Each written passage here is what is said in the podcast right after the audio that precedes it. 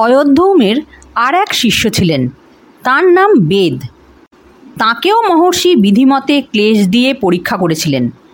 শীতে, গ্রীষ্মে, ক্ষুধা তৃষ্ণায় যত রকম কষ্ট হতে পারে, বেদের ভাগ্যে তার কোনোটারই ত্রুটি হয়নি। তিনি হাসি মুখে সেসব কষ্ট সহ্য করে গুরুর সেবা করতেন আর মনে মনে বলতেন, হে ভগবান, তোমার দয়ায় যদি আমি বিদ্যালাভ করতে পারি আর আমার শিষ্য জোটে, তবে আমি কখনো তাদেরকে এমন করে কষ্ট দেব না। বাস্তবিকই বেদের যারা শিষ্য হয়েছিলেন, তাদের মতো সুখে খুব কম লোকেই গুরুর ঘরে বাস করেছে। তিনি কখনো তার শিষ্যদেরকে নিজের সেবা বা অন্য কোনো কাজ করতে বলতেন না।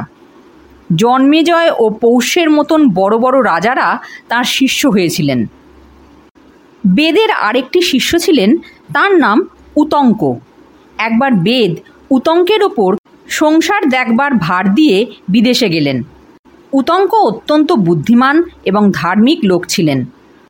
গুরু বিদেশে থাকার সময় তিনি এমন সুন্দর করে তার সংসারে কাজ চালালেন যে অল্প লোকেই তেমন করতে পারে।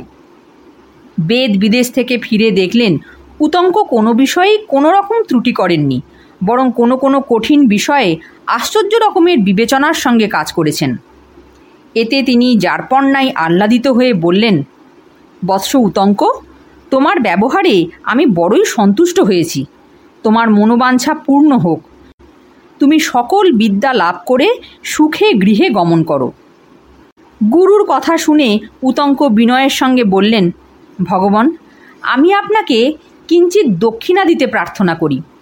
আমি শুনেছি যে বিদ্যা লাভ করে দক্ষিণা না দিলে গুরুরও অনিষ্ট হয়, শিষ্যেরও অনিষ্ট হয়। অতএব কীরকম দক্ষিণা আনব অনুমতি করুন। বেদ বললেন আচ্ছা আর এক সময় বলব। তারপর বেদ দক্ষিণার কথা ভুলে গেলেন। তাই দেখে উতঙ্ক আর একদিন তাকে বললেন, গুরুদেব, কীরকম দক্ষিণা আনব অনুমতি করুন? বেদ সাদাসিধে মানুষ। তিনি হয়তো উতঙ্কের ব্যবহারেই যথেষ্ট দক্ষিণা পেয়েছেন মনে করেছিলেন। তাই তার কথা তিনি ভাবেননি। উতঙ্ক দক্ষিণা দেবার জন্য পীড়াপিড়ি করছেন দেখে তাকে সন্তুষ্ট করবার জন্য কিঞ্চিত দক্ষিণা নেওয়া তার উচিত মনে হলো। কিন্তু কি চাইবেন ঠিক করতে পারলেন না। শেষে বললেন, তোমার গুরুমাকে বলো, তিনি যা চান সেই দক্ষিণাই এনে দাও। তখন উতঙ্ক গুরুমার কাছে গিয়ে বললেন, মা গুরুদেব আমাকে গৃহে যেতে অনুমতি দিয়েছেন। আমি কিছু দক্ষিণা দিয়ে যেতে চাই। অনুমতি করুন, কি আনব? গুরুমা বললেন, বাছা, মহারাজ পৌষ্যের রানী যে দুটি আশ্চর্য কুণ্ডল পরেন, সেই কুণ্ডল দুটি আমাকে এনে দাও। আর তিন দিন পরে একটা ব্রত হওয়ার কথা আছে। সেদিন খুব ঘটা করে ব্রাহ্মণ ভোজন হবে। সেই দিন ওই কুণ্ডল পরে আমি পরিবেশন করতে চাই। তার আগে কুণ্ডল এনে দিতে পারলেই তোমার মঙ্গল। নচেত কষ্ট পাবে। উতঙ্ক তখনই কুণ্ডল আনতে যাত্রা করলেন। খানিক দূর গিয়ে তিনি দেখলেন যে একজন অতি প্রকাণ্ড পুরুষ এক বিশাল ষাঁড়ের ওপর চড়ে পথের মাঝখানে দাঁড়িয়ে আছেন।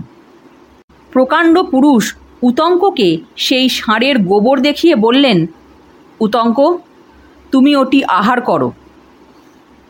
এ কথায় উতঙ্ক নাক মুখ সিঁটকে বললেন, এক থু আমি তা পারব না।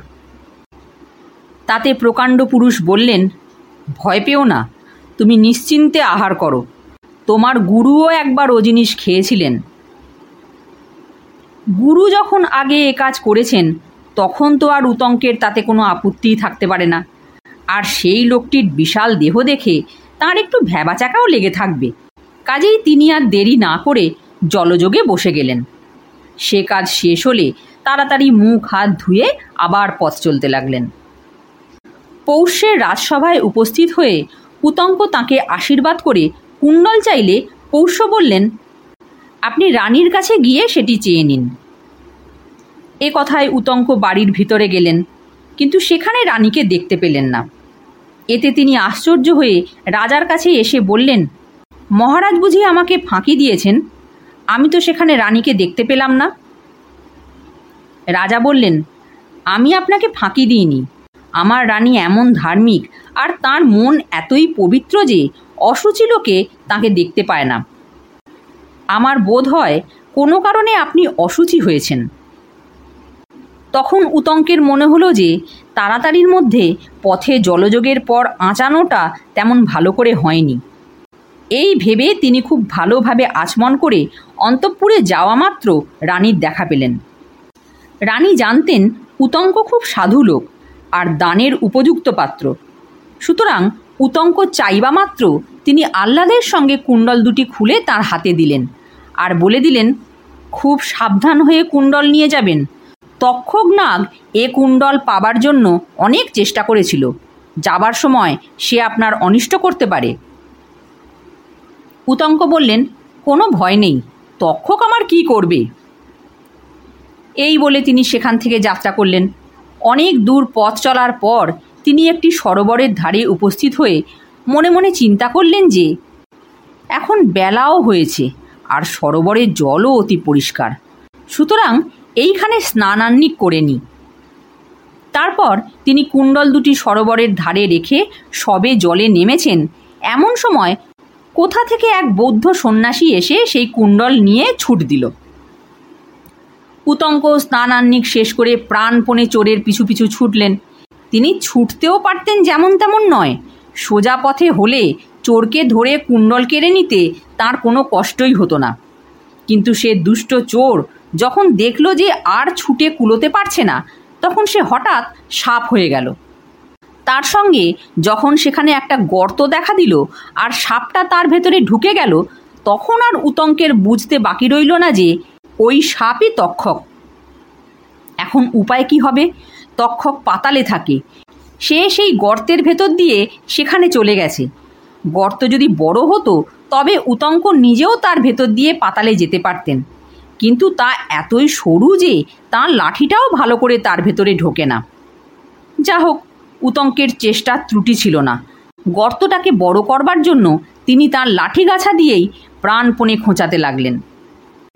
উতঙ্কের এরকম অবস্থা দেখে ইন্দ্রের বড়ই দয়া হলো। তিনি তার বজ্রকে আদেশ করলেন, তুমি ওই ব্রাহ্মণের লাঠির ভেতর ঢুকে তার সাহায্য করো। বজ্র যে কখন লাঠির ভেতরে ঢুকেছে, উতঙ্ক তার কিছুই জানেন না। তিনি হঠাৎ একবার দেখলেন যে তাঁর লাঠির এক খোঁচাতেই প্রকাণ্ড গর্ত হয়ে গেল। সেই গর্তের ভেতরে ঢুকে আর এক খোঁচা মারতেই আরও অনেকখানি গর্ত হয়ে গেল। তারপর কি আর তিনি ছুটে কুলোতে পারেন? লাঠি সামনে ধরে তিনি যতই ঊর্ধ্বশ্বাসে ছোটেন, গর্ত ততই যেন আপনা আপনিই বেড়ে যায়। এমন করে উতঙ্ক দেখতে দেখতে একেবারে পাতালে এসে উপস্থিত হলেন। সেখানকার শোভার কথা কি বলব? এমন সুন্দর বাড়ি, ঘর, মঠ, মন্দির আর ঘাট আমরা কেউ কখনো দেখিনি। উতঙ্কের তখন শোভা দেখবার অবসর ছিল না। তিনি কুণ্ডলের সন্ধানে ব্যস্ত হয়ে ছুটে এসেছিলেন। সুতরাং সেই কুণ্ডলটি ফিরিয়ে দেবার জন্য চিৎকার করে সাপেদের স্তব করতে লাগলেন। কিন্তু সাপেরা কেউ তার কথায় কানই দিল না। এতে নিতান্ত দুঃখিত হয়ে উতঙ্ক চারিদিকে তাকাচ্ছেন এমন সময় তিনি দেখলেন যে দুটি স্ত্রীলোক একটা তাঁতে কাপড় বুনছে। সেই কাপড়ে সাদা সুতোর টানা আর কালো সুতোর পরেন। একটা চাকায় বারোটি খুঁটি, ছটি শিশু সেই চাকা ঘোরাচ্ছে। তাদের কাছে সুন্দর একটি ঘোড়ার ওপরে একজন উজ্জ্বল পুরুষ বসে আছেন।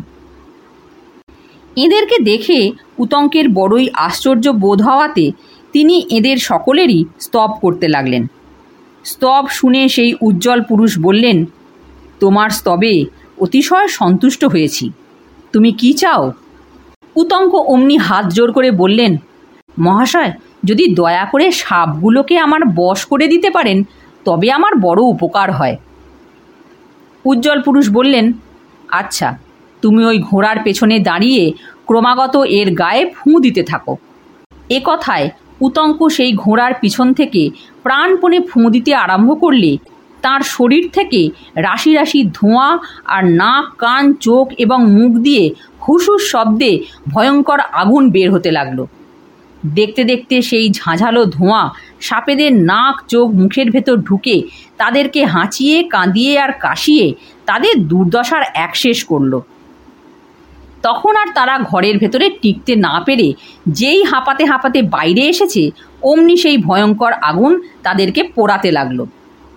তখন তক্ষক প্রাণের ভয়ে জড়সড় হয়ে তাড়াতাড়ি কুণ্ডল হাতে উতঙ্কের কাছে এসে কাস্তে কাস্তে বলল, ঠাকুর, এই নিন এই নিন আপনার কুণ্ডল।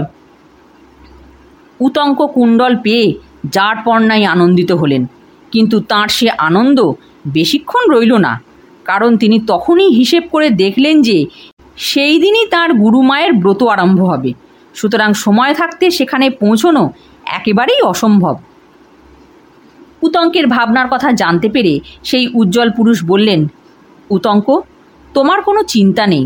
আমার এই ঘোড়ায় চড়ে তুমি এই মুহূর্তেই তোমার গুরুর বাড়িতে উপস্থিত হতে পারবে। এই কথা বলে সেই দয়াবান উজ্জ্বল পুরুষ উতঙ্ককে তার ঘোড়ায় চড়িয়ে দিলে। তিনি চোখের নিমেষে গুরুগৃহে এসে উপস্থিত হলেন। গুরুমা ততক্ষণে স্নান আহ্নিক সেরে চুল বাঁধতে বসেছিলেন। আর উতঙ্কের দেরি দেখে মনে করছিলেন, ওকে সাপ দিই। এমন সময় উতঙ্ক এসে তাকে প্রণাম করে কুণ্ডল দেবামাত্র তার রাগের বদলে মুখ দিয়ে হাসি বের হয়ে গেল। তিনি অতিশয় আনন্দের সঙ্গে উতঙ্কের হাত থেকে কুণ্ডল নিয়ে বললেন, ভালো আছো তো বাপ? বড় সময়ে এসে দেখা দিয়েছ? আমি এখনই তোমাকে সাপ দিচ্ছিলাম। ভাগ্যিস দিইনি। এখন আশীর্বাদ করি তোমার মঙ্গল হোক। তুমি চিরজীবী হয়ে সুখে থাকো। এ কথার উত্তরে উতঙ্ক তক্ষকের হাতে নিজের লাঞ্ছনার কথা সমস্তই গুরুকে জানিয়ে বললেন, গুরুদেব, পাতালে গিয়ে আমি দেখলাম দুটি স্ত্রীলোক সাদা সুতোয় আর কালো সুতোয় কাপড় বুনছে। আর ছটি ছেলে বারোটি খুঁটি দেওয়া একখানি চাকা ঘোরাচ্ছে। আর একজন অতি উজ্জ্বল পুরুষ ঘোড়ায় চড়ে আছেন। যাবার সময় পথে ষাঁড়ের ওপরে একজন পুরুষকে দেখেছিলাম। তিনি আমাকে বড়ই নোংরা জিনিস খাওয়ালেন আর বললেন, আপনাকেও নাকি তা খাইয়েছেন? আমি তো এদের কাউকেই চিনতে পারলাম না। এরা কে? বেদ বললেন বৎস, ওই স্ত্রীলোক দুটি জীবাত্মা আর পরমাত্মা। চাকাখানি বৎসর, বারোটি খুঁটি বারো মাস। ছেলে ছটি ছয় ঋতু, উজ্জ্বল পুরুষ পর্জন্য। ঘোড়াটি অগ্নি। পথে যে ষাঁড় দেখেছ, তা ঐরাবত তার ওপরে যিনি ছিলেন, তিনি ইন্দ্র। আর তুমি যা খেয়েছিলে, তা অমৃত। ইন্দ্র আমার বন্ধু। তাই তিনি দয়া করে তোমাকে অমৃত খাইয়েছিলেন। নইলে সাপের দেশ থেকে তোমার বেঁচে আসা ভার হতো। এখন আশীর্বাদ করি তোমার মঙ্গল হোক। তুমি মনের সুখে ঘরে চলে যাও। গুরুকে ভক্তির সঙ্গে প্রণাম করে উতঙ্ক তাঁর কাছে বিদায় নিলেন।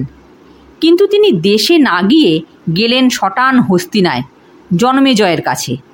তক্ষকের ওপর তার যে খুবই রাগ হয়েছিল এ কথা কেউ না বলে দিলেও আমরা অনুমান করে নিতে পারতাম। সেই দুষ্ট তক্ষককে সাজা দেবার জন্যই তার জন্মেজয়ের কাছে যাওয়া। তার ফল কি হয়েছিল তা আমরা ভালো করেই জানি।